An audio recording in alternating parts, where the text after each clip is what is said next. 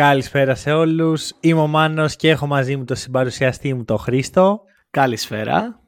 Και είμαστε εδώ για να μιλήσουμε για EuroLeague, για Final Four και φτάσαμε ουσιαστικά στο τέλος ενός ταξιδιού ο οποίος ξεκίνησε το Σεπτέμβριο αν δεν κάνω λάθος. Κάναμε τότε τα preview των ελληνικών ομάδων για τη φετινή EuroLeague με τον νικο και υποσχεθήκαμε ο ένας τον άλλον ότι θα κρατήσουμε κάθε μήνα ένα ευρωπαϊκό podcast και έχουμε φτάσει εδώ να κλείνουμε τη σεζόν τηρώντας αυτή την υπόσχεση και οφείλω να το πω ότι σε μεγάλο βαθμό αν δεν ήταν ο Χρήστος δεν πιστεύω ότι θα είχε μείνει ζωντανό το όνειρο να το πω έτσι. Ε, η αλήθεια είναι ότι κάποιες φορές χρειάζονται και μεταγραφές στα project για να μείνουν στο δρόμο τους. Κάπως έτσι, κάπως έτσι. Και ρε παιδί μου, βοήθησες, γιατί ο Χρήστος είναι πάρα πολύ invested στη EuroLeague, πιο πολύ από ότι εγώ και ο Νίκος. Οπότε είχαμε έναν άνθρωπο έξτρα και ένα στο μυαλό μας ότι okay, πρέπει να κάνουμε podcast, αυτό, το ένα, το άλλο. Κάναμε τα space, βρήκαμε ένα ρυθμό, τον οποίο κρατήσαμε και προσωπικά πέρασα πάρα πολύ καλά. Ναι, εγώ το αυτό ένα, θα πω ότι έπαιξαν ρόλο και τα space για να mm. μείνει αναμένη φλόγα με, σε εσάς. Δηλαδή, εγώ την είχα, αλλά σε εσάς έπαιξαν μεγάλο ρόλο. Αυτό. Και το ένα αγκάθι, ας πούμε, που είχε η φετινή σεζόν του Eurostep είναι ότι δεν είχαμε καλεσμένους. Είχαμε τον Χρήστο, ο οποίος είναι ο πρώτος καλεσμένος στην ιστορία του Eurostep, αλλά μετά ε, έγινε μέλος του podcast, άρα δεν μετράει. Έχουμε αυτό το πρόβλημα. Και σήμερα κανονικά θα είχαμε καλεσμένο, λόγω τεχνικών δυσκολίων δεν τα καταφέραμε. Εύχομαι όμως του χρόνου από τη νέα σεζόν να είμαστε καλά και να μπορέσουμε να κάνουμε περισσότερα podcast, καλεσμένους, space, γενικά μείνετε συντονισμένοι. Παρ' όλα αυτά ας μείνουμε στο τώρα και ας μείνουμε στο Final Four. Μια μεγάλη στιγμή για το ευρωπαϊκό μπάσκετ πάντα, αλλά φέτος είναι και μια στιγμή μεγάλη για το ελληνικό μπάσκετ και για τον Ολυμπιακό. Back to back Final Four για τον Ολυμπιακό. Και σου δίνω την πάσα να μιλήσουμε λίγο γι' αυτό. Ε, θα πω ρε φίλε ότι φέτος το κάνει ωραίο, ακόμα πιο ωραίο και το μέρος που γίνεται. Δηλαδή το Κάουνα η Λιθουανία, μια χώρα που ζει και αναπνέει για τον μπάσκετ και ειδικά αυτή η πόλη. Ε, και εντάξει, ναι μεν έχει προβλήματα για τη μετακίνηση των, των φιλάθλων τώρα. Αλλά όταν μιλάμε για μπάσκετ, όταν μιλάς για πολιτισμό μπάσκετ, για, κουλτούρα του, για την κουλτούρα του μπάσκετ, η Λιθουανία είναι πάντα μια χώρα που αναφέρεται σε αυτή τη συζήτηση. Οπότε θα προσθέσω και αυτό στη συζήτηση εγώ. Ε, βέβαια τώρα όσο μιλάμε για τον Ολυμπιακό, ε, είναι μια μεγάλη στιγμή το ότι κατάφερε για δεύτερη συνεχόμενη φορά να περάσει σε Final Four. Εντάξει, πέρυσι έληξε άδοξα κάπως όλο αυτό. Ε, Φέτος πάει με μεγαλύτερες προδιαγραφές, θα πω εγώ, από ό,τι πήγε πέρυσι. Προφανώς εφόσον. Δεν το βλέπω είναι... ακριβώς έτσι, να σου πω την αλήθεια. Αρχικά δεν θεωρώ πως έληξε άδοξα πέρσι η σεζόν. Ωραία. Το Final Four είναι ένας θεσμός που καλός ή κακός χάνεις και πέθανες. Δεν έχει δεύτερη δεν έχει adjustment, δεν έχει τίποτα. Ε, πρέπει να κερδίσεις το ένα παιχνίδι που θα κρίνει τα πάντα. Ο Ολυμπιακός έχασε στον ημιτελικό, έχασε από την μετέπειτα πρωταθλήτρια Ευρώπης.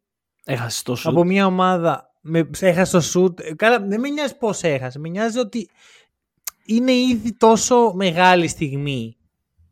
Και είναι και το aftermath όλο αυτό. Ότι ο Ολυμπιακός από αυτό αρχικά η, καταπληκτική εικόνα των φιλάθλων πέρσι που είναι για μένα από τα μεγάλα highlights της χρονιας που έχει χάσει ο Ολυμπιακός και έχουν πάει και στο μικρό τελικό. Έχουν χειροκροτήσει την ομάδα. Έχουν κάτσει και στον άλλον ημιτελικό και χειροκροτούν ακόμα και τον Ολυμπιακό, δηλαδή ακόμα και αυτό. Αυτά είναι τεράστια πράγματα και δεν πρέπει να τα θεωρούμε. Όχι, δεν τα θεωρούμε δεδομένα γιατί γίνονται σπάνια, αλλά όταν γίνεται πρέπει να δίνουμε τα credits. Και για μένα μόνο άδοξο δεν είναι αυτό. Είναι ότι όλη αυτή η περσινή σεζόν οδηγεί στη φετινή ακόμα πιο πετυχημένη σεζόν που είναι ήδη ό,τι και να γίνει πιο πετυχημένη. Πιο πετυχημένη. Ναι. Ε, συμφωνώ. Εντάξει. νομίζω το έθεσα λάθος με τη λέξη άβοξα. Έλξε κάπως άτυχα, κάπω. Εντάξει, υπάρχει μια γλυκόπικρη γεύση προφανώς, όπως όλοι οι αποκλεισμοί. Και θεωρώ πως κάθε διοργάνωση για αυτό που δεν την κερδίζει. Αλλά δεν σημαίνει ότι επειδή ένας κερδίζει, όλοι οι άλλοι είναι αποτυχημένοι. Oh. Έχουμε και το γένετο το κούμπο καλεσμένο σήμερα. ε, όχι, όχι. Συμφωνώ, συμφωνώ σε αυτό που είπες. Αλλά και πιστεύω ότι έπαιξε και μεγάλο ρόλο αυτή, αυτός ο αποκλεισμός έτσι όπως ήρθε στο να πεισμώσει ακόμα παραπάνω τους παίκτες του Ολυμπιακού γιατί ο κορμός έμεινε ίδιος οι βάσεις είναι ίδιε, τα θεμέλια είναι ίδια. Δηλαδή και το προπονητικό staff και οι ε, τρεις από τους βασικούς πυλώνες της ομάδας, ο Γόκαπος, ο Λούκας, ο Βεζέγκοφ, ο Παπα-Νικολάου, ο κορμός της ομάδας έμεινε ίδιος. Και αυτό είναι ένα μεγάλο συν και για το project του Ολυμπιακού που κράτησε, που δεν πήγε σε βιαστικές κινήσεις, σε αλλαγές χωρίς κανένα λόγο. Έμεινε σταθερός στο πλάνο του και οδηγήθηκε σε αυτήν την ακόμα καλύτερη σεζόν όσον αφορά και το μπάσκετ που έπαιξε ο Ολυμπιακός και, το, και τη θέση που τερμάτισε στη regular season και το ότι ξαναβρέθηκε στο Final Four. Ε, αυτό, ε, πως... η βασική νίκη της περσινής σεζόν. Ναι, εντάξει, εγώ σου λέω, δηλαδή να σου το πω αλλιώς, ωραία. Ω μη φίλαθλος του Ολυμπιακού, παρακαλάω οι ομάδες μου να έχουν τέτοια σεζόν. Δηλαδή ναι. αυτό είναι που θέλει ένας φίλαθλος. Καλό μπάσκετ, καλό κλίμα, ωραίες στιγμές. Γιατί είχε τις ωραίες στιγμές η σεζόν του Ολυμπιακού. Και εντάξει, άμα όλα αυτά συνδυαστούν με ένα τίτλο, ακόμα καλύτερα. Για μένα αυτό είναι φιλοσοφία ζωής, να σου πω την αλήθεια. Ότι πρέπει να κοιτάς το ταξίδι, πολύ κλεισέ, αλλά το πιο σημαντικό είναι ότι ο στόχος σου πρέπει να είναι το ταξίδι. Πρέπει να είναι ναι. να φτιάξεις κάτι όμορφο, πρέπει να είναι να ζήσεις κάτι όμορφο και όχι να γυρίσεις και να έχεις καταφέρει αυτό το ένα πράγμα. Το ένα ε... πράγμα είναι απλώς αυτό είναι Εγώ θα πω το ότι ο Ολυμπιακός έπαιξε απίστευτο μπάσκετ ένα χρονικά διαστήματα μέσα στη σεζόν. Υπήρχαν στιγμές που θύμιζε ομάδα από άλλο πρωτάθλημα, πέρα από τον Ατλαντικό. Αλλά το βασικό είναι ότι ο Ολυμπιακός αυτή τη στιγμή πάει στο Final Four με τα μάτια στο στόχο. Και το μπάσκετ τις περισσότερες φορές και ο αθλητισμός γενικότερα δικαιώνει αυτόν που ε, το σέβεται και θα πω παίζει καλύτερα, θα πω προσπαθώ να σκεφτώ τη σωστή το έκφραση. περισσότερο νομίζω εννοείς. Και αυτό, α, όχι όχι, εννοώ το ότι την καλή εικόνα, το καλό το καλό, όταν αυτό βγαίνει προς τα έξω, όταν η εικόνα και μέσα και έξω από το παρκέ είναι καλή, είναι μπασκετική, είναι αθλητική, τότε ο αθλητισμός τον βραβεύει, τον επιβραβεύει αυτόν. Το βλέπουμε και σε ναι. άλλες πτώσεις αθλητισμού. Είναι μια κλισέ φράση προπονητών, κάνε όλα τα σωστά πράγματα και στο τέλος η νίκη θα έρθει. Δηλαδή άμα κάνεις τα μικρά βασικά πράγματα σωστά και μαζευτούν, μπορεί να μην έρθει σήμερα, θα έρθει Οπότε κάπως έτσι είναι η φάση των Ολυμπιακών τα τελευταία δύο χρόνια. Πολύ καλή στιγμή. Ε, και φυσικά εντάξει δεν μπορούμε να βγάλουμε εκτός συζήτηση τον ελέφαντο στο δωμάτιο που είναι το budget του Ολυμπιακού. Δηλαδή δεν το αναφέρουμε πολύ γιατί okay, δεν παίζουν τα λεφτά μπάσκετ αλλά είναι μεγάλη επιτυχία για οποιαδήποτε ομάδα καταφέρει να τα βάλει με τα θηρία. Που εντάξει, mm. Μπορείς να κάνεις άργιο τη λείπει τη ΕΣΕΚΑ, η Φενέρ. Την Φενέρ την απέκλεισε ο Ολυμπιακός. Mm-hmm. Η ΕΦΕΣ, αν ήταν, ήταν καλή, να έμπαινε στα playoff. Δηλαδή, και ο Ολυμπιακός δεν είναι ότι βγήκε πέμπτος, έπεσε πάνω στη Φενέρ και την απέκλεισε. Βγήκε πρώτος. Έχει μεγάλο κύρος αυτό στα δικά μου. Ο Ολυμπιακός ε, νίκησε 16 από τις 18 ομάδες έστω μία φορά στην κανονική σεζόν. Πέρα από τη Μονακό, ποια άλλη δεν είναι. Ο Ερυθρός Αστέρας. Δεν το θυμάμαι. Α πω την αλήθεια. Λοιπόν, ωραία, ωραία. Ε, για Μπαρσελόνα τι έχεις να πεις; Ε, από το καλύτερο και της σεζόν πάμε στο. Στο όχι καλύτερο. Στο όχι, στο όχι καλύτερο. Στο όχι καλύτερο. Ναι, Γιατί υπάρχουν και, και άλλοι υποψήφοι. Υπάρχει Μαξ Βίτη μέσα, υπάρχει Ράντονιτ, δηλαδή. Ναι, ισχύει, υπάρχει ψωμάκι. Για πες. Ε, η Μπαρσελόνα θα πω ότι στα playoff δεν τη σχολιάσαμε καθόλου γιατί κυριολεκτικά έκανε απλά τη δουλειά της. Ήταν η πιο... Δεν το έχω μετανιώσει καθόλου. Ούτε εγώ. Αλλά συνεχίζω να επιμένω. Δεν ξέρω, σου ήρθε κάποιο μήνυμα ότι έγιναν τα μάτς; Γιατί αυτό είχαμε αφήσει στο προηγούμενο podcast. Η αλήθεια είναι πως κανένας ακροατής και κανένας άνθρωπος γενικότερα δεν μου επιβεβαίωσε με ντοκουμέντα ότι τα μάτς στο Κάουνα συνέβησαν. Όχι, τα μάτς στο Μπαρτσελώνα Ζάλγκυρη συνέβησαν. Άρα, ωραία. Θα επιλέξω λοιπόν, γιατί θα το είπα το άλλο σενάριο ότι τα δεν μάτς έγιναν. Δεν έγιναν. Αφού δεν ε... έχω αποδείξεις, αυτό... αυτό πρέπει να συνέβη. Πολύ πιθανόν. Γιατί ξαναλέω, ούτε highlight δεν ανέβασε η Euroleague. Ούτε. Ούτε highlight από τι, sorry κιόλας. Πέρα από Πραγματικά, την δηλαδή. Άρας που ήταν έτσι λίγο εντρικαδόρικη ε, στο Κάουνας. Ναι. Highlights από τι, από το post. από το... αν και. Αν και. δεξί hook του Βέσελη. αν και. Να πω κάτι την αμαρτία μου. Έψαξα λίγο κάποια πράγματα για αυτά τα υποθετικά μάτς που δεν είμαι σίγουρος ότι συνέβησαν και θα μπορούσε να είναι απλώς ένα simulation αυτό που είδα. Προφανώς με πολύ κατώτερο και μη ποιοτικό αντίπαλο η Βαρσελόνα. Δεν έπαιξε άσχημα. Ε, εντάξει, όταν είναι πολύ τυφλή, ο μονόφαλμος ξεχωρίζει θα πω εγώ. Σύμφωνοι, σύμφωνοι. Δεν... Θα χτίσω ένα case γύρω από αυτό όμως. Ε, ρε φίλε, δεν γίνεται να έπαιξε Μπαρτσελώνα Ζάλγκυρης και να παίζαν και δύο αντιμπάσκετ. Θα έλεγαν τα μάτια 30-20, λες και είναι παμπέλες, ξέρω εγώ. Να σου πω τη θεωρία μου. Ωραία. Γιατί είδα... Είναι η σειρά που είδα λιγότερο. Τις άλλες τρεις σειρές που θεωρητικά οι ομάδες είναι καλές. Ωραία. Ο Ολυμπιακός είπαμε, ωραίο μπάσκετ. Φενέρ, ωραίο μπάσκετ είναι ωραίο το μπάσκετ. Μ' αρέσει το θέαμα της ανταγωνιστικότητας, γιατί περί αυτού πρόκειται. Αυτό είναι το ωραίο σε αυτά τα παιχνίδια. Αλλά δεν είναι ότι παίζεται με τον πιο όμορφο τρόπο το άθλημα. Δηλαδή, ακόμα και ο Ολυμπιακός, που είναι μια ομάδα που όλη τη χρονιά συζητάμε. Ναι, αντιμπάσκετ. Ειδικά στη σειρά Ολυμπιακού Φενέρ ήταν αντιμπάσκετ, ξεκάθαρα. Μπράβο. Δηλαδή, ήταν από τη μία υπερβολικό άιζο και πολύ στατικές δράσεις στο, στο, εντάξει, γιατί υπήρχαν και καλές φάσεις, αλλά το, η, η, πλειονότητα των φάσεων του Ολυμπιακού ήταν αυτή. Και απ' την άλλη, βλέπ, έβλεπα τη Φενέρ κάποια στιγμή. Λέω, Α, ωραία παίζει Φενέρ. Και εκείνη τη στιγμή post. Ήταν η go-to κίνηση των παιχτών της Φενέρ. Ντεσόν Πιέρ post. Νάιτζελ Χέι post. Και είναι αυτό που σκεφτόμουν. Στα πλέον παίζουν όλοι σαν την Παρσελώνα. Μήπως ε, παίζει αυτό; Μήπως απλά η Παρσελώνα είναι 8 μήνες μπροστά όλη τη σεζόν; Ε, θα επιστρέψω τη συζήτηση στην Μπαρτσελώνα και θα πω ότι ε, δεν θα σχολιάσω καν όλο αυτό το παραλογισμό. Ε, θα πω ότι η Μπαρτσελώνα έκανε τη δουλειά της με τις Άλγηρες. Θα συνεχίσω αυτό που έλεγα πριν 10 λεπτά. Έκανε τη δουλειά της με τις Άλγηρες. Πέρασε εύκολα. Κατέληξε στο Final Four.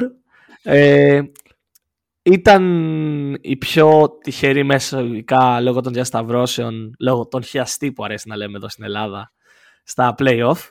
Ε, αλλά έχει μεγάλο ρόστερ, έχει μεγάλα ονόματα σε αυτό το ρόστερ. Έχει έναν Μύρο ο οποίος δεν έπαιζε στην αρχή της χρονιάς, γιατί πολλοί το ξεχνάνε αυτό, ε, επειδή είναι η Μπαρτσελόνα και δεν παρακολουθεί σχεδόν κανείς. Ο, ο Μύρο έχασε αρκετό μέρος στη σεζόν. Και επέστρεψε, βρήκε τα πατήματά του, της έκανε καλό ότι στα playoff δεν έτυχε με έναν δύσκολο αντίπαλο για να βρει ακόμα περισσότερο χημεία αυτό το πανάκριβο ρόστερ που έχει. Και αν υπάρχει κάτι που είναι βασική έλλειψη στο ρόστερ της Μπαρσελόνα είναι η χημεία. Και φαίνεται αυτό. Εντάξει, ε, δεν θα πω ότι είναι τόσο η χημεία. Εντάξει, προφανώς είναι ένα ρόστερ που αλλάζει αρκετά τα σχετικά. Νομίζω ότι αυτό που λείπει πάρα πολύ στην Μπαρσελόνα και σε αυτό φταίει ο Σάρας είναι η, η απρόβλεπτη κατάσταση ας πούμε. Δεν είναι πολύ προβλέψιμο το παιχνίδι της. Και αυτό έχει και όρια. Είναι, εμένα μου αρέσει πάρα πολύ η ιδέα το ότι είμαστε μια ομάδα, ακολουθούμε πιστά το πλάνο, δεν το... Δεν ε, κάνουμε ό,τι μας έρθει και τα σχετικά. Στι Ζάλγκη δούλεψε πάρα πολύ καλά. Απλώς όταν ναι, γιατί και οι Ζάλγκη είναι ακριβώς η ίδια ομάδα. Έχουμε ένα πλάνο και ακολουθούμε αυτό το πλάνο. Αυτό. Όταν έχεις όμως το, το, τους παίχτες σαν τον ε, Σατοράνσκι, σαν τον Βέσελη, σαν τον... ε, ακόμα και ο Λαπροβίτολα. Δώσε λίγο χώρο να βγάλουν το ταλέντο τους. Αυτό, Ναι. αυτό με Αυτό, χαλάει χρεώ, εμένα. αυτό χρεώνω και εγώ στο Σάρας αρκετά όταν κάνουμε συζητήσεις και τον κράζω και όλα αυτά. Τον κράζω περισσότερο γιατί είναι ένας προπονητής που κλειδώνει τους παίκτες του. Τους κάνει πλαστικούς, δεν τους αφήνει καθόλου ελεύθερους, δεν τους αφήνει καθόλου να σκεφτούν αυτοί τι θα κάνουν, είναι αποφασισμένο από πριν τι θα κάνουν. Μ, Και αυτό το- το έχει, αρκετά τα καλά η του, Barcelona. δουλεύει όταν έχεις παίκτες τύπου τον Walkup νεαρό, τον ε, Πάγκος, παίκτες που τον Μίσιτς νεαρό, παίκτες που χτίζεις εκείνη την ώρα. Όταν έχεις ονόματα, όταν έχεις παίκτες που έχουν κάνει μια καριέρα, που έχουν στις πλάτες τους EuroLeague MVP, EuroLeagues κτλ. Μμμ, κτλ. μμμ. Δεν μπορείς τόσο εύκολα να τους βάλεις κλειδαριές και να τους πεις θα κάνετε αυτό που λέω εγώ. Και αυτό είναι Ναι. που καταστρέφει όλο το κλίμα από ό,τι βλέπω εγώ στην Παρσελώνα. Και γι' αυτό Εντάξει. είναι που είχα πει ότι ο Σάρας είναι προπονητής μικρής ομάδας. για το κλίμα, εγώ θα πω κάτι σαν να δούμε το καλοκαίρι τι, τι εξελίξεις θα έχουμε. Γιατί εγώ η εικόνα που έχω αυτή τη στιγμή είναι ότι ο Γιασκεβίτσιος θα μείνει στην Παρτσελώνα. Άρα μπορεί να έχει βελτιωθεί λίγο το πράγμα. Γιατί άμα με ρωτήσεις το προηγούμενο καλοκαίρι δεν θα σου έλεγα αυτό. Σου Ναι. έλεγα καλά εντάξει. Τώρα ένα Εντάξει, χρόνο. η αλήθεια ήταν είναι- αυτό, ναι. Ε, εμείς βασίζουμε αυτά που λέμε για το κλίμα και όλα αυτά σε παίκτες που έχουν φύγει από την Παρσελώνα και το τι λένε αυτοί. Μπράβο. Ακριβώς. Δηλαδή, μπορεί εν τέλει, όταν ήρθαν οι, οι, οι παίχτε που μπορούσαν να υπηρετήσουν αυτό το πράγμα, να δουλεύεις. Συμφωνώ, συμφωνώ. Θα, συ- θα επανέλθουμε στην Παρσελώνα. Πάμε και λίγο στην αγαπημένη κανενός Ρεάλ που έχουν γίνει οι κακοί της ιστορίας φέτος. Ναι, Εγώ δεν έχω πρόβλημα με τη Real. Νομίζω το, δείξα και στο, το είπα και στο προηγούμενο podcast. Δεν θεωρώ ότι είναι ξεκάθαρο το φταίξιμο του Γιούλ, της Real, το ότι είναι κακή στην ιστορία. Νομίζω ότι ήμουν πολύ ξεκάθαρος ότι ρίχνω όλο το φταίξιμο στην Παρτιζάν και στον Μπάντερ. Λες ότι είναι αυτό που λέγαμε, ρε παιδί μου, ότι ε, η δουλειά σου είναι να μην το αφήσεις αυτό να, Ακριβώς. να σε Ακριβώς. επηρεάσει. Οκ. Εντάξει, το, κα, καταλαβαίνετε βέβαια ότι το narrative δεν είναι αυτό ότι Σίγουρα. ε, τι ζαβός που είσαι ρε partner και τι κάνουμε τώρα. Αλλά θα σου πω, για μένα η Real έχει ξεκάθαρες αδυναμίες και Μμμ. αυτό την έκανε και πολύ ευάλωτη στην Παρτιζάν. Ε, Καλά, αν δεν, βλέπω είχε τα- γίνει, αν δεν είχε γίνει όλο αυτό, ήταν 3-0 φιλάκια, τα λέμε στο Αυτό. κάμπο. Βλέπω τα guards της και δεν μου προκαλούν τρόμο. Δεν λέω παρέ. Τι είναι αυτό; Βλέπω Το ίδιο έλεγε και ο γενικώς το- Ζέλικο μέχρι το πέμπτο παιχνίδι, θα πω εγώ.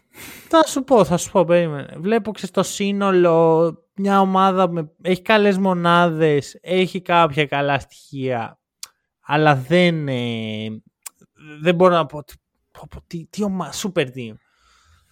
Έχει όμως ένα κολλητικό υγρό, ας πούμε, που είναι οι βετεράνοι της. Σέρχιο Γιούλ, Σέρχι Ροντρίγκες, Ρούντι Φερνάντες, Θεέ μου. Αυτός ο Ρούντι. από το Νομίζω περσινό ότι και τα, Ευρωμπάσκετ και τα είναι εγγόνια μας θα κάνουν podcast και θα συζητάνε για τον Ρούντι Φερνάντες. Δηλαδή, Πολύ πιθανό, πολύ πιθανό να έχει, να, να έχει τη- την ίδια διατροφή που έχει ο Γκρέκ Πόποβιτς. Και βλέπουμε ρε παιδί μου αυτό το πράγμα ότι εί- είστε όλοι οι παιχταράδες, τα συμβόλαια, ο Williams Γκος, ο Μούσα, ο Χεζόνια. Αλλά το μάτς θα το κλείσουν οι 37χρονοι και οι 38χρονοι που τα έχουν φάει με το κουτάλι και όχι μόνο θα το κλείσουν, θα το πάρουν κιόλας. και, και όχι μόνο θα το πάρουν, θα το αρπάξουν. Γιατί ο, η- ο Ρούντι και ο Σέρχη ε, κάνουν πράγματα στο 35ο λεπτό του μάτς Real Partizan. Ε, βλέπεις τον Ρούντι 38 χρονών, 38 χρονών Ρούντι Φερνάντεθ. Κάθε μπάλα που είναι στο παρκέ, διεκδικήσιμη, πρώτα θα βουτήξει ο Ρούντι Φερνάντεθ και μετά θα βουτήξει οποιοδήποτε. Πάντερ, ε, ε, Williams Goss, Μούσα, πες τον όπως θες. Είναι αυτό που βλέπω από αυτούς τους τρεις γερόλικους, από αυτούς τους τρεις παιχταράδες, όσο και αν δεν μας αρέσει η αλήθεια, από αυτούς τους τρεις παιχταράδες, είναι πράγματα που έβλεπα και στο πρόσωπο του Σπανούλη και στο πρόσωπο του Διαμαντίδη και στο πρόσωπο γενικά των μεγάλων μορφών του αθλητισμού ανεξαρτήτου εθνικότητας, καταγωγής και μπλα μπλα μπλα. Είναι άνθρωποι που ζουν, αναπνέουν, αγαπούν αυτό που κάνουν και θα πέσουν στο παρκέ στα 38 πρώτοι αυτοί κάτω, ναι. Αυτό θα βουτήξει για την μπάλα. Δηλαδή, θυμάμαι χαρακτηριστικά παραδείγματα από την τελευταία χρονιά του Σπανούλη στον Ολυμπιακό, ε, που δεν ήταν τόσο καλή χρονιά για τον Ολυμπιακό μπασκετικά. Ε, Όλες τις διεκδικήσιμες μπάλες, ο Σπανούλης ήταν στο παρκέ πρώτος. Ναι, ρε παιδί είναι αυτό ότι δεν, δεν το αφήνεις εύκολα. Mm. Και να... δεν, ε, ναι. Εδώ είναι αυτό που με πληγώνει για τον ελληνικό αθλητισμό. Γιατί ε, βλέπεις τον Αμπάλντε, τον Δίαθ, τον Χέρναν Γκόμεθ σε πιο μεγάλη έκδοση. Παίχτες Ισπανούς, πιτσιρικάδες που βλέπουν αυτό το πράγμα και το αφομοιώνουν. Λένε δεν γίνεται ο 38 χρόνων Ρούντι να βουτάει στο παρκέ και ο 20 χρονών Αμπάλντε να κάθεται και να τον κοιτάει. Ενώ στην Ελλάδα δυστυχώς τα νέα παιδιά που ασχολούνται με τον μπάσκετ δεν το βλέπουν έτσι.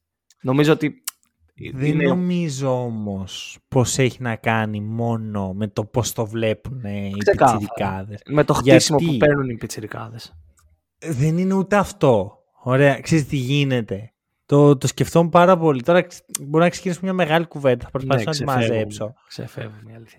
Όταν είσαι ο Γιούλ και παίζεις τη Ρεάλ στα 38 σου, πρώτα απ' όλα κάθε εβδομάδα ανταγωνίζεσαι με τους καλύτερους στη λίγα σου Πολύ σημαντικό. Δεν παίζεις μία αγκαρία, μία Ευρωλίγκα, μία αγκαρία, μία Ευρωλίγκα. Παίζεις, ε, πας face to face με τους καλύτερους και δεύτερον έχεις το σεβασμό. Ωραία. Δεν, δεν θα πας στην εθνική. Θα αποκλειστεί η εθνική Ισπανίας. Εντάξει, δεν θα αποκλειστεί γιατί είναι η εθνική Ισπανίας έχει κερδίσει τα πάντα. Αλλά και να αποκλειόταν η, η εθνική Ισπανίας δεν θα υπήρχε αυτή η γκρίνια ότι Κοίτα ρε το Γιούλ τώρα τον άχρηστο, δεν, δεν μπορεί, δεν το έχει. Είναι, υπάρχει σεβασμός σε αυτούς τους παίχτες και υπάρχει και, ναι. ξέρεις, όσο μεγαλώνουν παίρνουν συνέχεια λόγους για να παραμείνουν. Ο Γιουλ παίρνει λόγους να παραμείνει. Όταν μπορεί να κάνει αυτό και συγχρόνως έχει και το, το περιβάλλον γύρω του να μπορεί να παραμείνει στη Ρεάλ, ε, γιατί να σταματήσει; Ναι, ναι, όχι. Έχεις Γιατί να μην κάτσει να κάνει mentorship στον Δίας; Γιατί να μην κάτσει να κάνει mentorship στον ε, Αμπάλντε; Όχι στον Δίας. Όχι στον Δίας. Ο Δίας, εγώ διάβασα ότι προς τα εκεί μπορεί να κινηθεί ε, το καλοκαίρι. Ε, να δώσουμε και λίγο τυράκι στον κόσμο. Βγήκε αμυντικός της χρονιάς, νομίζω. Ε. Στην ε, Ισπανική. Όχι, στο Champions League. Οκ. Okay. Δεν βάζω το, το Αυτό δεν το επιβεβαιώνω. Απλά νομίζω ότι έτσι είχε πάρει το μάτι μου. Πλάκα, πλάκα, θα ήθελα πάρα πολύ να έχω το χρόνο να, να βλέπω και να κάνω podcast και για Champions League. Είναι πολύ χαμηλό το επίπεδο. Ω κάποιος που έκατσε, Είναι είδα το Final Four. Είδα το ναι. Final Four. Ε, θα σου πω ότι μπήκανε 130 στο πρώτο ημιτελικό, 130 στον δεύτερο και 130 στον τελικό. Και παρόλα αυτά το είδες. Ναι. That's my point. λοιπόν, ε, και πάμε και στην ε, τελευταία και καταϊδρωμένη υπό μία έννοια Το λέω αυτό γιατί είναι η μοναδική ομάδα που δεν έχει ξαναπαίξει Final Four. Δεν έχει το legacy ρε παιδί μου. Ξέρεις, είναι λίγο ο impostor της παρέας. Συνεχίζω να λέω αυτό που έλεγα και στο τέλος της regular season για τη Μονακό. Έχει κάνει την πιο ήσυχη σεζόν. Δεν, δεν ξέρουμε καν πώς βρέθηκε εκεί. Απλά υπάρχει. Είναι μία από τις τέσσερις. Έχεις απόλυτο δίκιο. Είναι. Ε, καλά, υπάρχει γιατί οι Γκάρντι έχουν απίστευτο ταλέντο και νικήσαν μόνοι τους στη Μακάμπη, θα πω εγώ. Ναι, προφανώς. Ε, Μια ε. χαρά ομάδα είναι. Δεν είναι για κανένα λόγο ομάδα για Final Four. Ναι. Δεν είναι, ρε παιδιά. Πώς να το κάνω. Δηλαδή δεν έχει τίποτα που να με κάνει να πω ότι, OK, αυτή είναι η ομάδα. Και. Καλά. Πω... Δεν έχει επειδή τη λένε Μονακό. Αν τη λέγανε Φενέρ, θα λέγες Ω, ναι. Καταλαβαίνεις από ποια είναι το λέω. Νομίζω το ναι. ρόστερ της δεν είναι κακό. Δεν είναι καθόλου κακό. Το ρόστερ δεν είναι κακό, έχεις δίκιο. Ε, ε, μάλλον έχεις δίκιο. Μάλλον Μας έχω αυτό το, το όνομα, η φανέλα, το μέρος από που κατάγεται. Αυτό. Έχεις δίκιο. Εντάξει, εμένα λέγανε... κι άλλο ένα πράγμα. Ο Σάσο Mike James. Κάνα, ο, ο Μπράντοβιτς, εντάξει, τώρα δεν ξέρει καν πώς βρέθηκε εκεί. Αν τη λέγανε Ζάλγκυρης Κάουνας, θα ήμασταν όλοι με τα όπλα στην κερκίδα. Έχει απόλυτο δίκιο. Μάλλον, σε αυτό έχεις μάλλον απόλυτο δίκιο. Δηλαδή είναι το bias της. Ε, Ξεκάθαρα. Μα συμφωνώ και εγώ που... σε αυτό. Συμφωνώ και εγώ. Αν δεν μου αρέσει καθόλου που τη λένε Μονακό, ρε φίλε, που είναι η Μονακό. Ωραία, να σου πω. Θέλω να πιάσω λίγο αυτή τη συζήτηση γιατί έχει ενδιαφέρον. Mm-hmm. Η Μονακό έχει πόσο μπάτζ, 12 εκατομμύρια. 10. Λίγο παραπάνω θα έλεγα εγώ. Δεν νομίζω. Παραπάνω από 12 το αποκλείω. Δεν είμαι λογιστής, αλλά μου φαίνεται πολύ. Ε, Βλέποντας δηλαδή τους παίχτες που έχει, δεν νομίζω. Και με τις προσθήκες που έκανε μέσα στη χρονιά. Ποιο ναι, ποιος είναι ο Μόνέκε. Ο Μονέκε. Που παίρνει ο Μονέκε ένα πεντακοσάρικο, τώρα ήρθε για μισή χρονιά. Δεν, εγώ θα σου πω 12. Οκ, okay, okay, το ακούω, το ακούω. 12 δεν είμαστε, εδώ για, δεν είμαστε εδώ για μαθηματικά, προχωράμε. Ωραία. Γιατί το λέω αυτό, ρε. Υπάρχει αυτή η συζήτηση αιώνια ότι αν θα μπορούσε κάποια στιγμή ο Παναθηναϊκός να χτίσει μια ομάδα γύρω από τον Mike James. Και θέλω ένα λεπτό για να αναλύσω για ποιο λόγο δεν μπορεί να γίνει αυτό. Πρώτον, γιατί ο Παναθηναϊκός τότε δεν μπορούσε να πάει να γυρίσει στην Ευρώπη, να πάρει 8 Αμερικανούς και 3 Έλληνες και να τους κάνει ομάδα, γιατί έχουμε το, το cap των 6 Ελλήνων στην Ελλάδα. Και αν θεωρείτε ότι δεν με νοιάζει με την Ελλάδα, μόνο Ευρωλίγκα, σκεφτείτε τι έχει να γίνει φέτος αν ο Ολυμπιακός δεν πάρει το πρωτάθλημα. Πρώτον. Ε, δεύτερον, εγώ όσο καλά και να παίζει ο Mike James, όλοι ξέρουμε ότι είναι ορολογιακή βόμβα και ανα πάσα στιγμή μπορεί να στα κάνει όλα λίμπα. Και όπως το έχει κάνει πάρα πολλές φορές σε κάθε ομάδα που έχει βρεθεί συμπεριλαμβανομένης και της Μονακό. Πήγε να γίνει και φέτος. Ναι, απλώς η Μονακό είναι ανθεκτική σε αυτό γιατί δεν τη νοιάζει. Γιατί, δεν, έχει ιστορία, δεν έχει φανέλα, δεν έχει ιστορία, δεν, έχει, δεν, έχει, κόσμο. Δεν έχει κόσμο, bro, δεν έχει κόσμο. δεν ξέρω καν αν είναι αυτό. Εγώ νομίζω ότι στην πραγματικότητα η Μονακό δεν είναι ακριβώς αθλητικός σύλλογος. Όχι ακριβώς. Δεν είναι αθλητικό σύλλογος, είναι κάτι πιο περίεργο. Οπότε σου λέει εντάξει, τι με νοιάζει εμένα. Άστο εκεί, δώστε μια ποινή ναι, και πάμε εκεί ευθεία. Τε, τέσσερα μάτσα. Ένα μάτσα Ευρωλίγκας ήταν. Α, τρομερό. Κοίτα. Και... Θέλω να πω κάτι και πάνω σε αυτό το πρώτο που είπες. Για το 8 ξένους και μπλα μπλα. Και το ότι, δεν και ότι λέει κάποιος δεν μας ενδιαφέρει το πρωτάθλημα, μόνο Ευρωλίγκα.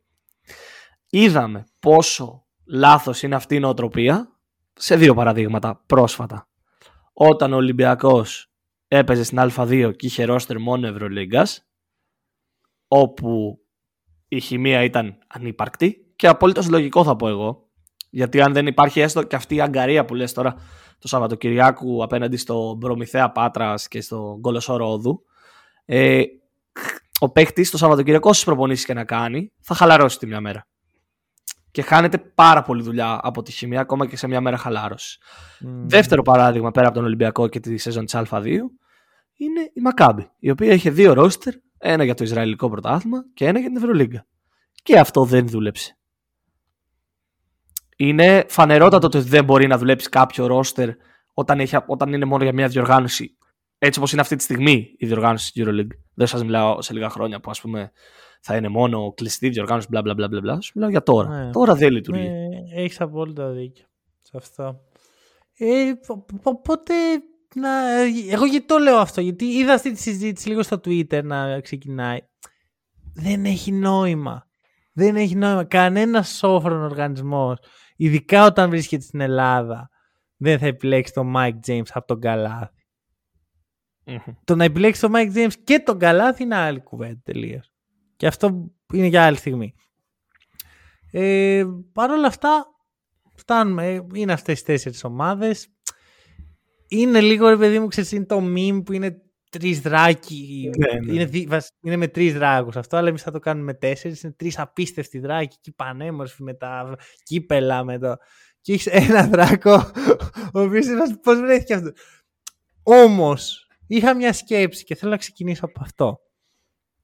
Η Μονακό έχει πολύ σοβαρό case για να το σηκώσει. Ναι.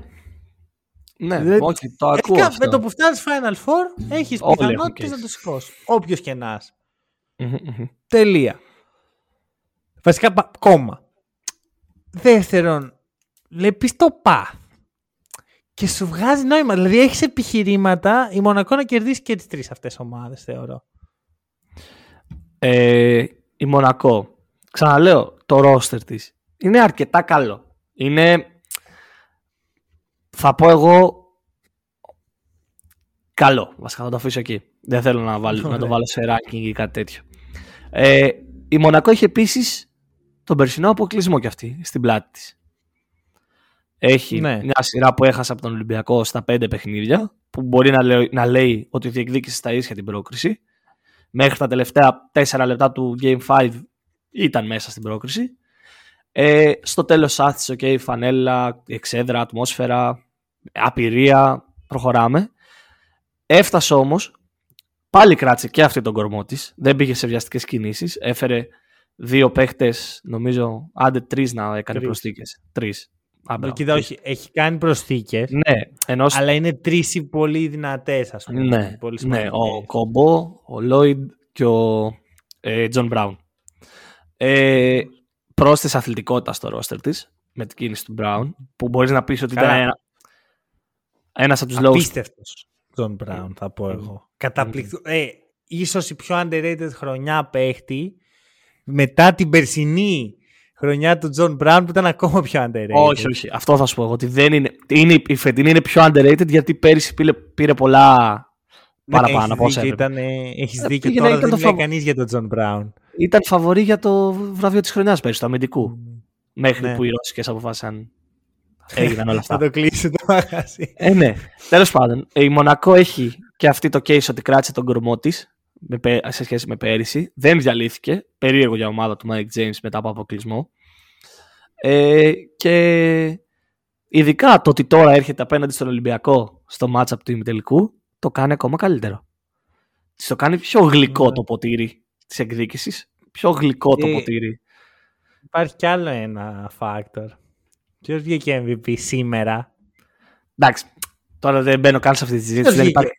Θέλω, Βγήκε- θέλω να μου απαντήσει. Βγήκε ο Σάσα Βεζέγκοφ. Ποιος δεν Αυτονόητο. βγήκε λοιπόν; Ε, Καλά, Αυτονόητο. τα λέμε όλη τη χρονιά. Αυτά δεν, είναι, δεν Ο σηκώνουν. Mike αυτή James τη- δεν ήταν καν στην πρώτη ομάδα της χρονιάς. Τι να συζητήσουμε τώρα.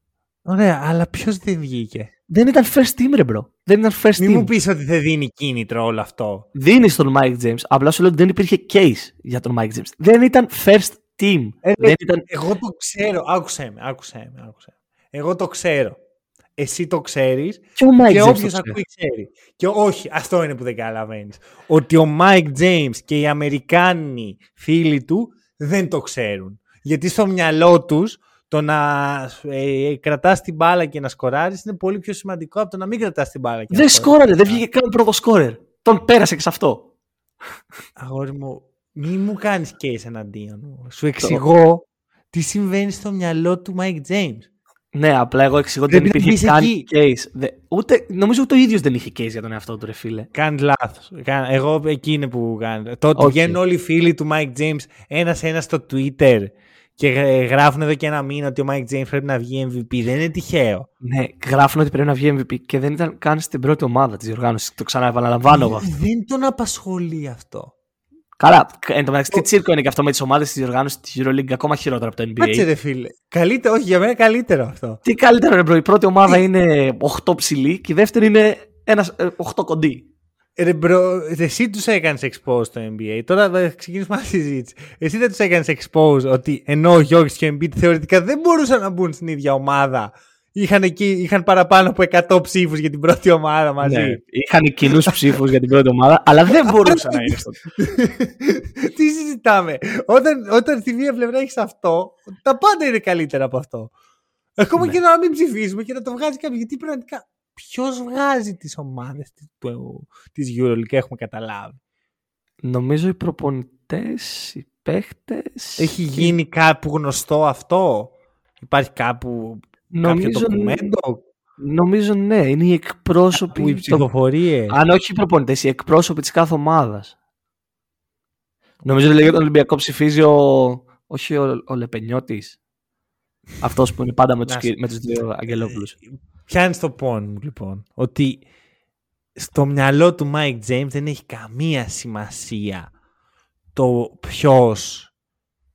Το αν βγήκε στην πρώτη ομάδα, αν δεν βγήκε. Όχι, ρε. Αν, μα... Το μόνο που σκέφτεται είναι το εξής. Μαλακίες λέμε. Έπαιξε... ο κόσμος ψήφισε για, το... για τη EuroLeague. Όχι, απο... αποκλείεται. Ναι, ρε, bro. Εγώ μπήκα ψήφισα. Υπάρχει fan voting. Ναι, ωραία. Μην αρχίσουμε πάλι αυτό που πέρσι με ψήνατε με τον Νίκο πριν από 6 μήνες ότι υπάρχει ε, most improved player. Θα το δούμε μετά και θα ενημερώσουμε τον κόσμο. Το βλέπω μετά. μπροστά μου. όχι, όχι δεν, δεν, το βλέπεις. Και το most improved player το έβλεπες, Χρήστο. Σταμάτα. EuroLeague Basketball Net. Fan voting is open. Μα τώρα θυμήθηκα ότι ψήφισα κιόλας. Κάνεις pause εδώ. Σταματάς να να φεύγεις από εκεί που πρέπει. Okay. Καταλαβαίνω ότι είναι δύσκολο για σένα. Καταλαβαίνω ότι περνάς δύσκολες στιγμές. Το ξέρω. Είναι η ομάδα σου στο Final Four και ο Mike James έχει παραπάνω κίνητρο. το, το δέχομαι. Αλλά δεν γίνεται. Έχεις υποχρέωση απέναντι στον κόσμο να το συζητήσεις. Για ποιο θέμα, Ότι έχει παραπάνω κίνητρο ο Mike James. Ε, Προφανώς και έχει ρε. Όπως είπες και εσύ, Αμερικάνος είναι. Οι Αμερικάνοι έχουν οτροπία. Πρέπει να παίρνουν πάντα το βραβείο του MVP. Έτσι, μπράβο. Κάποτε είχε έρθει. όταν ήρθε ο Ισηλό στον Ολυμπιακό. Ο Ισηλό. Ο Ισηλό από το NBA. Ε, ήθελε, ζήτησε στις παρουσιάσεις να ακούγεται το όνομά του. Την έχεις ακούσει νομίζω αυτή την ιστορία, την έχω ξαναπεί. Όχι, για πες. Ε, στο NBA παρουσιάζεται στην αρχή μόνο η βασική πεντάδα. Αχα. Ο, δηλαδή οι πέντε βασικοί. Έτσι, όταν ήρθε ο Ισηλός στην Ευρώπη, νομίζω ότι είναι ο Ισηλό, δεν βάζω το χέρι μου στη φωτιά, αν είναι κάποιος άλλος γκάρτ στον Ολυμπιακό. Ε, όταν ήρθε ο Ισηλό, ζήτησε στο συμβόλαιό του όταν υπέγραφε να, είναι, να ακούγεται πάντα το όνομά του στην παρουσίαση. Είτε είναι βασικός είτε όχι. Όχι, προφανώς ζήτησε να είναι βασικός. Απλά το ζήτησε με αυτόν τον τρόπο. και του λέει. και απλώ βάλαν την παρουσίαση να γίνανε μέχρι και τους φροντιστές, ξέρω. και του λέει τότε ο, όποιος ήταν προπονητής του Ολυμπιακού, του λέει Όλοι ακούγονται. Και κάνει Α. Δηλαδή oh, τόση no. άσχετη. I fucked up. Τόσο μακριά είναι η νοοτροπία του Ευρωπαίου με το Αμερικάνου. Δηλαδή οι Αμερικάνοι mm. δεν ξέρουν καν τι γίνεται στην EuroLeague αυτή τη στιγμή. Αν και βέβαια έγινε μια πολύ καλή κίνηση με το ESPN ότι πήρε τα δικαιώματα για την mm. επόμενη χρονιά και το Final Four. Θα κάνει πολύ καλό αυτό. Ε, και όπως είπε και το. ξέρεις, οι, οι nerd μπασκετικοί Αμερικάνοι τρελαίνονται για κάτι τέτοιο. Δηλαδή mm. βλέπουν το March Madness σαν να είναι η, τι να σου πω, η, η, η Δευτέρα παρουσία. Ότι πω, mm. τι βλέπουμε, απίστευτο. Παίζει το μεταξύ... στη EuroLeague να του φάνηκαν όνειρο. Μόνο τα Game 5 ήταν δυστυχώς.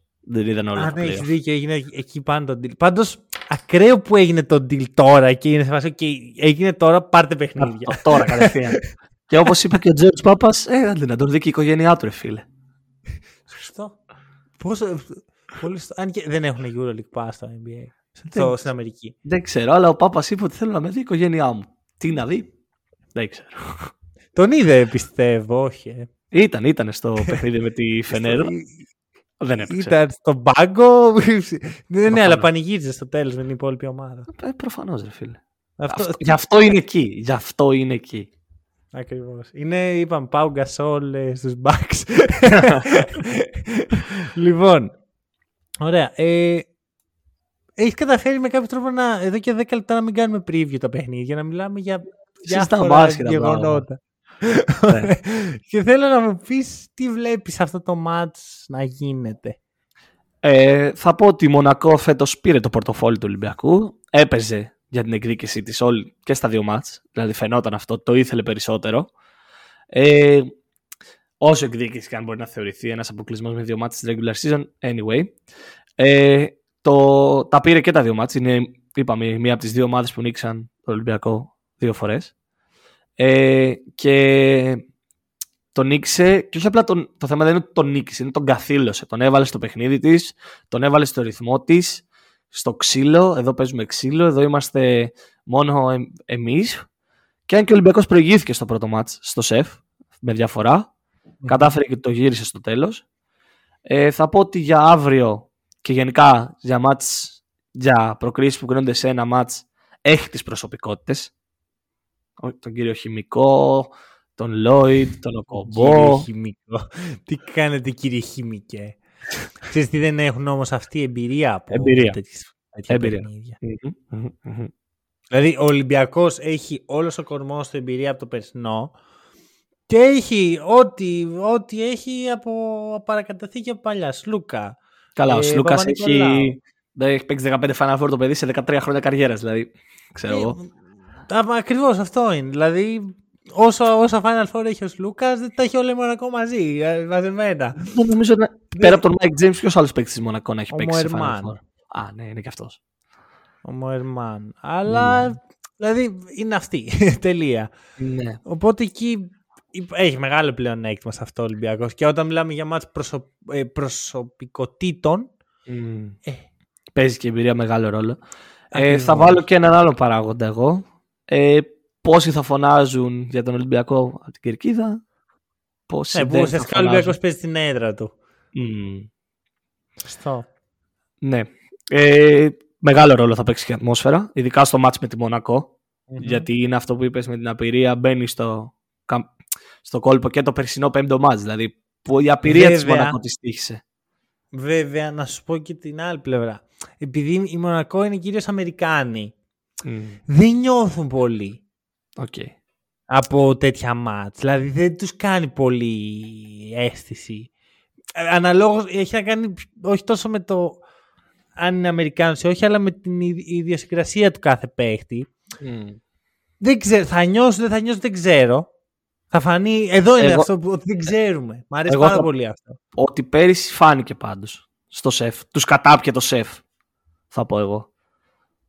Τους κατάπιε Ναι. η ατμόσφαιρα στο πέμπτο Ναι. παιχνίδι. Βέβαια είναι διαφορετικό αυτό όμως. Ξέρεις, γιατί, γιατί Σίγουρα. είναι Game 5. Για- Δεν Μμ. είναι March Madness. Ναι, οκ. Κατάλαβες πώς το λέω. Σίγουρα, σίγουρα, Ότι- σίγουρα.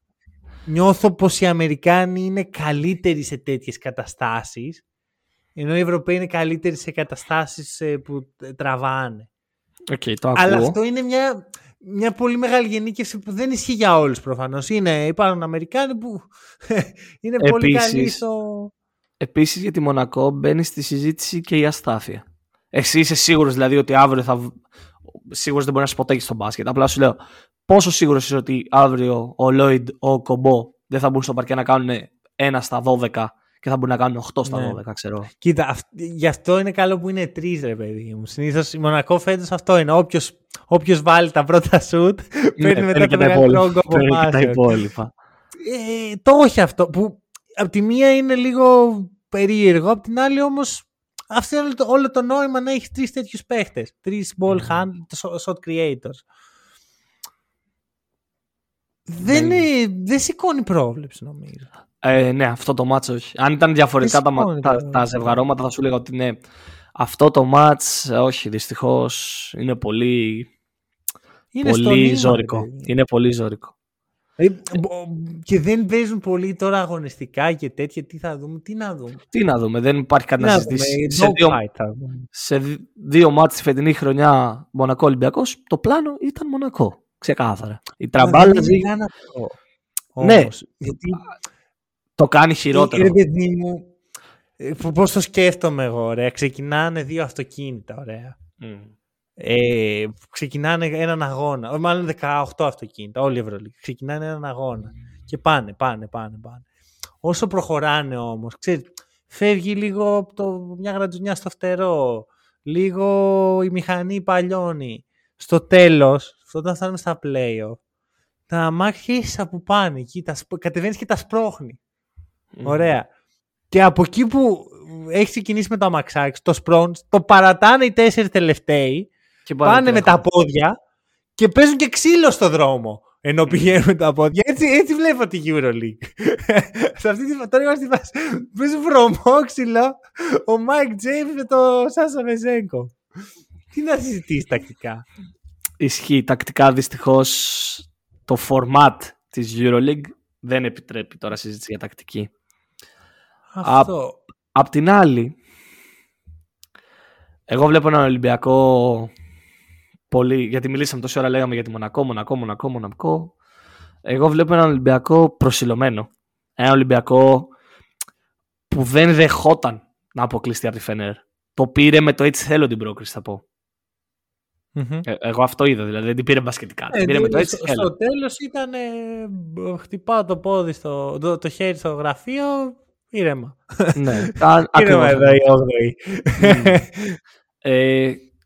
τον βλέπω όλη τη χρονιά έτσι στον Ολυμπιακό με eyes on the target και φαίνεται αυτό ξεκάθαρα και από τις δηλώσεις των παιχτών και όλα αυτά που εντάξει, οκ, μπορεί να είναι τυποποιημένες οι περισσότερες αλλά άλλο το ένα άλλο το άλλο. Ε, βλέπω τον Ολυμπιακό να έχει περισσότερες λύσεις από τη Μονακό.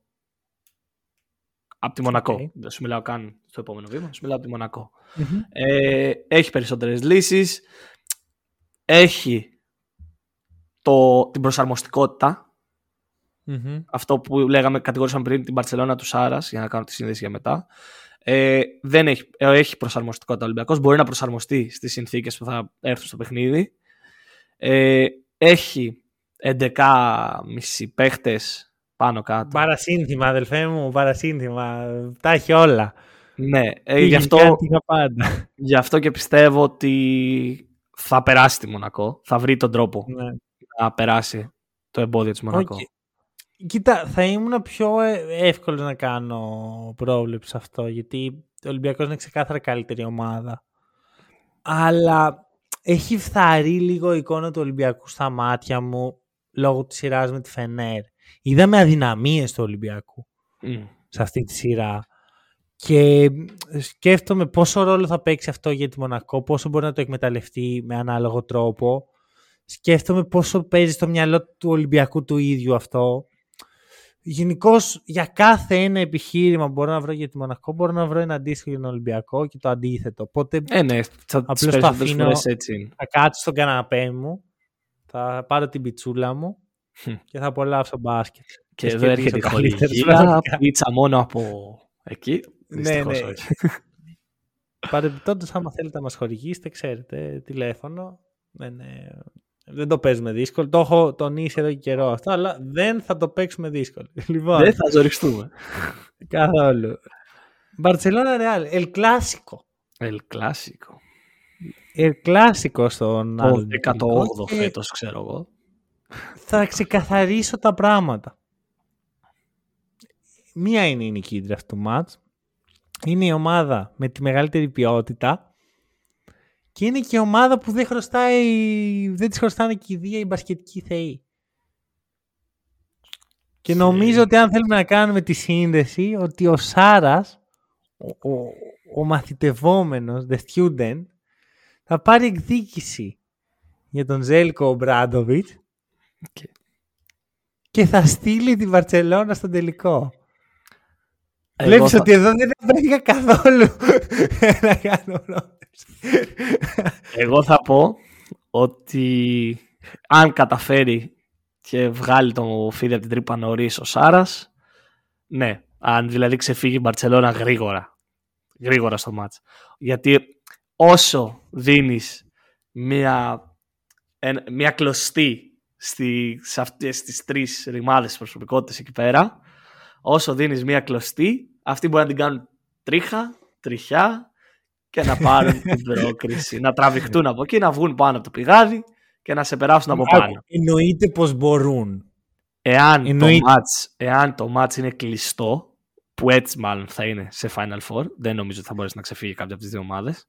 Εάν το match είναι κλειστό, στο τέλος δεν Ωραία. θα το πάρει ο Σατοράνσκι και ο Γιουκουμπάιτης. Αρχικά, ντροπή σου να το λες έτσι το όνομα αυτό το Σατοράνσκι. Ντροπή σου. Για κατ' εμέ. σε αυτή την έδρα, σε αυτή την έδρα, απέναντι σα- σε- στην ομάδα αυτής της Είσαι έδρας λογικό. ήταν πέντε μήνες πριν πόσα το Ράνσκι δεν έκανε καν σουτ στην τελευταία επίθεση ενώ ήταν ελεύθερος. Ε, Μια χαρά όλα αυτά καλά είναι που λες. Αλλά ξεχνάς ένα βασικό στοιχείο. Η Μπαρτσελώνα έχει προσωπικότητες. Και για την ακρίβεια, Φοβισμένες προσωπικότητες. για την ακρίβεια θα σου πω κάτι. Αν ο Μύρωτιτς δεν έφτιανε τη Ρεάλ και πήγαινε σε αυτή, ο Μύρωτιτς θα ήταν ο καλύτερος παίχτης της Ρεάλ και ένας από τους παίχτες με τις περισσότερες παραστάσεις. Συμφωνώ. Μισό. μισό, time out, και αν ένας παίχτης την τελευταία δεκαετία εύκολα βάζει στα accolades του πάνω από αυτά του Eddie Tavares στη θέση του center, Ναι. Αυτός είναι αδια, αδιαφυσβήτητα ο Γιάνν Βέσελ. Θα θέσω μόνο ένα πράγμα και θα πω αυτό, ότι η Μπαρτσελώνα θα περάσει τη Ρεάλ, γιατί, Α, οκ. ναι, αυτή είναι η πρόβλεψη μου, γιατί, Γιατί; ο Μίροτιτς θα κάνει πλάκα. Δεν υπάρχει Deck, δεν υπάρχει Γιαμπουσέλε, δεν υπάρχει αντίπαλο τεσάρι. Ο Μίροτιτς θα κάνει πλάκα. Άκου, εγώ θ- μ' αρέσει που το πας λίγο τακτικά, να μην φαινόμαστε τελείως ε, καφετζίδες. Και, και, και, και, και. Ας το σ- πάω sorry. όμως... Α, Πες. Θα προσθέσω και αυτό. Παίζουν στο Κάουνας, παίζουν στο σπίτι του, παίζουν εκεί που τον Μπράβο, αγαπάνε έτσι. περισσότερο από πουθενά αλλού. Έρχεσαι στα λόγια μου. Θα έχει και τους ουδέτερους μαζί του. Εκτός και αν μείνουν οι φίλοι του Ολυμπιακού στο γήπεδο και δεν θα έχει κανέναν. Ε, Ρε, άκουσε. Με. Δεν έχει να κάνει με, με το κοινό, δεν έχει να κάνει... Είναι πολύ απλό, ωραία. Τι σου είπα στην αρχή του podcast; Τι, ε, ή- τι είδαμε όταν ζόρισαν τα πράγματα στα playoff από όλες τις άλλες ομάδες; Το μπάσκετ της Μπαρτσελώνα. Προ, κάνει πρόβα γι' αυτό η Μπαρτσελώνα από την αρχή της σεζόν. Σου λέει θα παίζουμε χάλια για να, έτσι ώστε όταν φτάσουμε στα playoff και φτάσουμε στο Final Four και έρθουν τα δύσκολα και το πώς γίνει η δεύτερη φύση μας να έχουμε εγώ πραγματικά το πισ- τώρα ακούγομαι λίγο ηρωνικός είναι απλά ο τόνος μου αλλά νιώθω όντως πως το μπάσκετ που παίζει η Μπαρτσελώνα ταιριάζει πολύ καλύτερα σε συνθήκες Final Four από ό,τι σε συνθήκες regular season. Καλά, Πολύ προφανώς. απλά γιατί είναι εκεί, εκεί που κάνεις είναι αυτό που σου είπα ότι έχεις κατέβει από το αμάξι έχεις, είσαι, και παίζεις ξύλο με τον άλλον για να τον ρίξεις κάτω να πας στη γραμμή του τερματισμού με τα πόδια. Ξύλο. Δεν μπορώ κατα... να προβλέψω κατά πόσο μπορούν να παίξουν η Μπαρτσελώνα. Όχι, εννοώ ρε παιδί μου ότι Αργό δεν, μπάσκετ πλέον δεν και μιλάμε. 5 εναντίον 5 και Μπράβο. μόνο αργά 24 δευτερόλεπτα όλα αυτά ναι αλλά Εκεί θα πόσες... οδηγηθεί το πράγμα. Ε, με τη Real σίγουρα με τη Real θα είναι ένα μάτς εκεί Θεωρώ γενικά ότι στα, στο Final νομίζω, νομίζω ότι Ρε. το- θα είναι τελείως διαφορετικά μάτς Ολυμπιακός Μονακό Real Barcelona ε, και νομίζω ότι στον τελικό Ωραία. είναι στον τελικό ποια ομάδα. Από το Ολυμπιακός Μπαρσελόνα που έχω πει εγώ αυτή τη στιγμή ότι θα είναι ο τελικός. Η προβλεψή μου Μμμ. είναι αυτή. Εκεί είναι ξεκάθαρα τελευταία στιγμή ποιος θα κυριαρχήσει, ποιανού πλάνο θα κυριαρχήσει, ρε φίλε. Δεν μπορώ να σου πω με σιγουριά ότι θα πάει ο Ολυμπιακός και θα παίξει τον μπάσκετ της Μπαρσελόνα. Μα να ξέρεις τι σου πω. γίνεται όμως. Ο Ολυμπιακός όταν ζόρισε το πράγμα με τη Φενέρ δεν έπαιξε το μπάσκετ. Ναι, αλλά με την Μπαρσελόνα σε δύο μάτς στη regular season δεν έπαιξε τον μπάσκετ της Μπαρσελόνα, ρε φίλε. Ενώ, τι σου είπα πριν Για. με το Μονακό; Στη regular season. Εντάξει. Εδώ είναι το- άλλη νόμη. Αυτό, Ναι, αυτό είναι το δεν point. νομίζω ότι θα κάτσει ο Ολυμπιακός να σκεφτεί στον τελικό. Θα Δεν αλλάξω σκέφτεσαι. Μα όχι, δεν θα αλλάξει τίποτα ο Ολυμπιακός. Το θέμα είναι ποιος θα επιβάλλει το ρυθμό του. Αυτό Ακριβώς. είναι, για μένα στο μπάσκετ το να επιβάλλεις το ρυθμό σου είναι top 3 στις προτεραιότητες ενός προπονητή. Ναι. Είσαι, δηλαδή είναι το Αυτό- μισό παιχνίδι. Αυτό σου Άμα, λέω. ειδικά όταν δύο playstyle συγκρούονται, όπως και το playstyle της Real με την Barcelona συγκρούεται, όπως και το playstyle του Ολυμπιακού με την Barcelona συγκρούεται. Η Real Και συγκρούεται με την Barcelona. το playstyle της. Δεν είναι το, μοιάζουν το playstyle της Real με την Barcelona. Δεν είναι ότι η Σε Real ποιο επίπεδο; επιλέγει να παίξει το γρήγορο μπάσκετ ή κάτι τέτοιο. Δεν έχει να κάνει μόνο με ταχύτητα. Έχει να κάνει με εγώ την σου- ε, λογική με την οποία στείνει την ομάδα σου. Προφανώς η Real είναι, είναι καλή στο set παιχνίδι. Σύμφωνα. Ναι, δεν Αλλά τρέχει. Δεν είναι στο η Real transition. αγαπάει το χάος στο, μπα- στο παιχνίδι της. Ναι, εντάξει, από αυτή την άποψη. Και είναι ναι. που ο Γιούλος δεν έρχεται κάνουν νομίζω. τα δικά τους. Ναι, στο... αυτό δεν είναι ότι κοντράρονται οι δύο ρυθμοί. Δεν νομίζω ότι δηλαδή. Σωστό. Όχι, ότι η Γιατί και η ταχύτητα Real του στο set παιχνιδιού είναι παιχνίδι ίδια. θέλει να πάει και να το κάνει εκεί χάος. Δεν θέλει να κάνει χάος στο transition. Γιατί άμα ανοίξει ο Correct. ρυθμός η Real δεν. Έχουμε θέμα. Ταβάρες δεν προλαβαίνει. Δεν προλαβαίνει ο Γιουλ, δεν προλαβαίνει ο Ρούντι. Άρα εσύ αυτό που λες είναι ότι η Real δεν μπορεί να επιβάλλει το ρυθμό, ένα ρυθμό που δεν βολεύει την Μπαρτσελώνα. Έχουν κοινό ρυθμό. Αλλά ο, Τους αρέσει το ίδιο μπάσκετ. μπορεί να το κάνει αυτό. Όχι, λέω ότι στο Real Barcelona δεν συγκρούνται ναι, ρυθμοί. Δεν συγκρούνται ρυθμοί. Μπορούν, και οι δύο τους αρέσει το set παιχνίδι, ναι, 20, ναι, 20 ναι. δευτερόλεπτα επίθεση και ό,τι γίνει. Τι είπα. Δεν μπορεί να επιβάλλει ρυθμό που δεν βολεύει την Μπαρτσελώνα. Ναι, ναι, ναι. Okay. Αυτό ναι, αυτό ναι, αυτό ναι. Αυτό ναι. Ε, Αλλά... Ενώ λες ότι ο Ολυμπιακός μπορεί. Και η Μονακό. Η Μονακό. Ok. Okay. Ναι. Δεν είμαι σίγουρος γι' αυτό. Και δεν είμαι σίγουρος γιατί το τελευταίο παιχνίδι που θυμάμαι να βλέπω από Final Four που είναι και το τελευταίο παιχνίδι που έγινε σε Final Four είναι το Real Εφές. Mm. Και το Real FS, εντάξει θα μου πεις η Real είναι τέτοια ομάδα, πιο, πιο χαμηλών τόνων. Αλλά είναι τόσο κακό τόσο. Ναι, γιατί καμιά από τις δύο ομάδες δεν προσπάθησε να το κάνει καλό, θα πω εγώ. Μα δεν είναι. Ρε, θυμάμαι να βλέπω αυτό το παιχνίδι και να λέω. Τι είναι αυτό, τι, τι είναι αυτό το παιχνίδι; Για κάθε κακό μάτς που έχεις Final Four υπάρχει και ένα καλό. Ο Ολυμπιακός Real Madrid. Μπορεί. Μπορεί, μπορεί απλώς να έχω. Ο τελευταίος τελικός του Μπαρτζόκα. Ο τελευταίος ναι. τελικός του Μπαρτζόκα, να σου θυμίσω ότι πήγε στους 188 πόντους. Ότι το μάτς ήταν πάνω κάτω. Και ήταν και Real αντίπαλος, διαφορετική Real τότε. Το, το Ολυμπιακό σε θέση, το περσινό είναι πολύ ανοιχτό παιχνίδι. Μμ. Σε πολύ επιθετικό γεννές. Α, μπράβο. Okay. Σύμφωνοι. Σύμφωνοι. Είναι ε... ξεκάθαρο επιλέγει ο, ο προπονητής της ομάδας που πρέπει να προσαρμοστεί. Okay. Έχεις καταλάβει ότι κάνει case για την Μπαρσελόνα, φαντάζομαι. Ναι, ναι φαίνεται. Ε, πιστεύω ότι είναι γραφτό. Πιστεύω ότι και είναι γραφτό να νιώσεις το ίδιο heartbreak που είχα νιώσει την πρώτη μου χρονιά σαν podcaster. Με τους Lakers να κερδίσω το πρωτάθλημα εγώ. Με τους... Ε, με την Barcelona, το Σάρας να κερδίσει το Final Four εσύ. Δεν ξέρω γιατί, αλλά το έχω οραματιστεί έτσι εδώ και καιρό.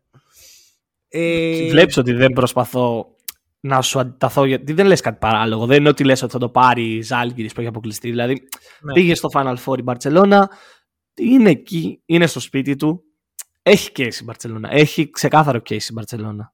Και σκέφτομαι πάρα πολύ αυτό με το ρυθμό. Πιστεύω δηλαδή ότι η Μπαρσελόνα είναι αυτή τη στιγμή η ομάδα, όχι με όμορφο τρόπο, σίγουρα όχι με όμορφο τρόπο, αλλά είναι η ομάδα που θα επιβάλλει το ρυθμό της. Και αν γίνει αυτό, τότε είναι, είναι δύσκολα τα πράγματα. Συγχρόνως, αν πάει από την άλλη, εκεί είναι πολύ δύσκολο για την Παρσελόνα. Δηλαδή, το να ακολουθήσει ε, transition, παιχνίδι, ευνηδιασμούς, ε, πολλά λάθη και τα σχετικά, νομίζω ότι είναι τα φόπλακα. Και νομίζω ναι, ότι η Real ακόμα πρέπει να κινηθεί προς αυτό. Ναι, γιατί μπορεί η Real. Έχει τα όπλα, έχει τον τρόπο. Έχει βέβαια μια βασική απώλεια σε αυτό τον Γιαμπουσέλε που θα ήταν mm. το go to πεντάρι. Ναι. ναι, ενώ από την άποψη το ποιος θα παίξει πεντάρι, άμα θέλει να παίξει αυτό το μπάσκετ την Παρσελώνα. Ή η Real, sorry. Η Real. Ναι, ναι. Ε, γιατί και ο Πουαριέ και ο Ταβάρες δεν πολύ τρέχουμε. Χαλαρά τα πραγματα Ε, βέβαια υπάρχει ο Ράντολφ, υπάρχει ο Κορνελιέ, ρώστε 18 παιχτών άλλη μια φορά, τα ξαναλέμε. Ε, αυτό. Το βασικότερο για μένα είναι αυτό που είπα πριν για τη Real, για απουσία στο 4, το ανύπαρκτο τσάρι, δηλαδή δεν υπάρχει κάποιος να παίξει. Δηλαδή ο Ράντολφ δεν μπορεί να αντιταχθεί τώρα στο μύρο της αμυντικά από αυτή την άποψη. Είναι και σε αυτή τη φάση της. Ε, σε αυτή τη φάση της καριέρας του. Δηλαδή δεν είναι. Ο Prime Randolph πήρε και ένα ευρωμπάσκετ, να σου θυμίσω. Μόνο ε, μια χαρά είναι ο Prime Randolph, αλλά είμαστε πολύ μακριά από αυτό. ναι, είμαστε και τρεις χιαστοί μετά. Βέβαια, ξέρεις, είναι αυτό το πράγμα που ε, η Real τους βαλσαμώνει ρε, και τους ε, φέρνει όταν τους. Ναι, δεν θα μου έκανε εντύπωση δηλαδή να βγει αύριο Randolph και να κάνει 15-8. Αυτό. Okay. Ε, Θες να προβλέψεις ομάδα; Εγώ προβλέπω Μπαρσελόνα. Όχι ότι με νοιάζει και πολύ, να σου πω. Εμένα ναι. με νοιάζει να μην το πάρει Real. Δεν θέλω καθόλου να το πάρει Real σε πρώτη φάση. Ε... Δηλαδή, ο, ο μεγάλος μου στόχος είναι αυτό. Νομίζω ότι και εγώ φανεί η πρόβλεψή μου. Είναι καλά, εμένα ξεκάθαρα, ε. ναι, εμένα ξεκάθαρα με χαλάει Μονακό. Δεν έχω θέμα με το να το πάρει ναι. Real, γιατί είναι αυτό που σου είπα ότι δεν φταίνουν αυτοί. Τους έχουμε βάψει μαύρους χωρίς να φταίνουν αυτοί, ξεκάθαρα. Ε, Ωραία. Μίλα για ποιο λόγο θα το πάρει ο Ολυμπιακός για να το μαζέψουμε σιγά σιγά. Ε, γιατί θεωρώ ότι μπορεί εύκολα να επιβάλλει το ρυθμό του. Γιατί έχει στο μάτς με τη Μονακό περισσότερες λύσεις και περισσότερη προσωπικότητα.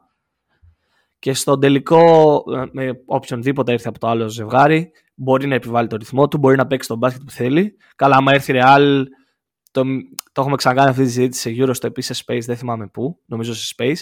Αν έρθει Real, είναι ονειρικός αντίπαλος για τον Ολυμπιακό. Ναι. Ε, ρε, bro. Έχει βρει τον τρόπο να νικάει τον Ταβάρη συνέχεια ο Ολυμπιακός. Μην ξανακάνω την ίδια ανάλυση που είχα κάνει και τότε. Ε, Βέβαια, πρέπει κάποιος να την κάνει σε podcast γιατί δεν, δεν ε, είναι καταγεγραμμένο. Ε, ωραία. δεν, απλά να πούμε ότι ο Ολυμπιακός σε μάτς με τη, στα δύο μάτς με τη Real ε, έκανε, είναι, νομίζω ότι είναι η μόνη ομάδα στην Ευρώπη αυτή τη στιγμή που πήγε εναντίον του Ταβάρες και νίκησε τη Real εναντίον του Ταβάρες. Χτύπησε τον Ταβάρες στα πόδια, τον χτύπησε ο Σλούκας επανειλημμένα σε καταστάσεις pick and roll με αυτό το, την κλασική βόλτα που κάνει κάτω από τη ρακέτα ο Σλούκα και έπαιρνε mid-range shot συνεχόμενα. Το χτύπησε ο Μακίσικ στα ίσια. Έμπαινε ο Μακίσικ, δεν έβλεπε μπροστά του.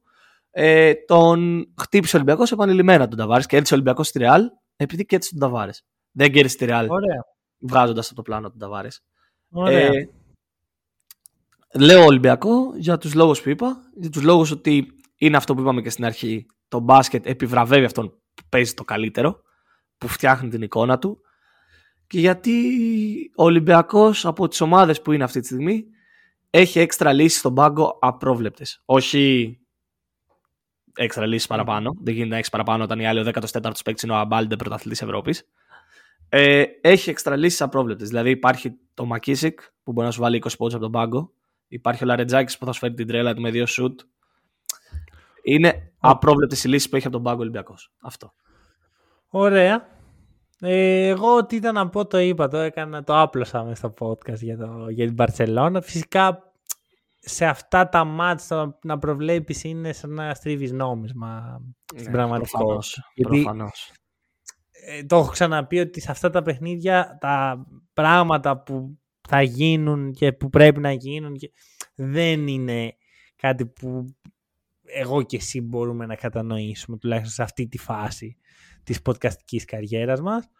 Παρ' όλα αυτά, να σας ευχαριστήσουμε όσους μας ακούσατε για όλη τη χρονιά της EuroLeague φέτος. Ήταν απολαυστικό. Τα Eurostep προφανώς θα επιστρέψουν το καλοκαίρι με μεταγραφολογία και τα σχετικά. Τα αγαπημένο μας. Έλληνες τότε, είμαστε. Καλή συνέχεια.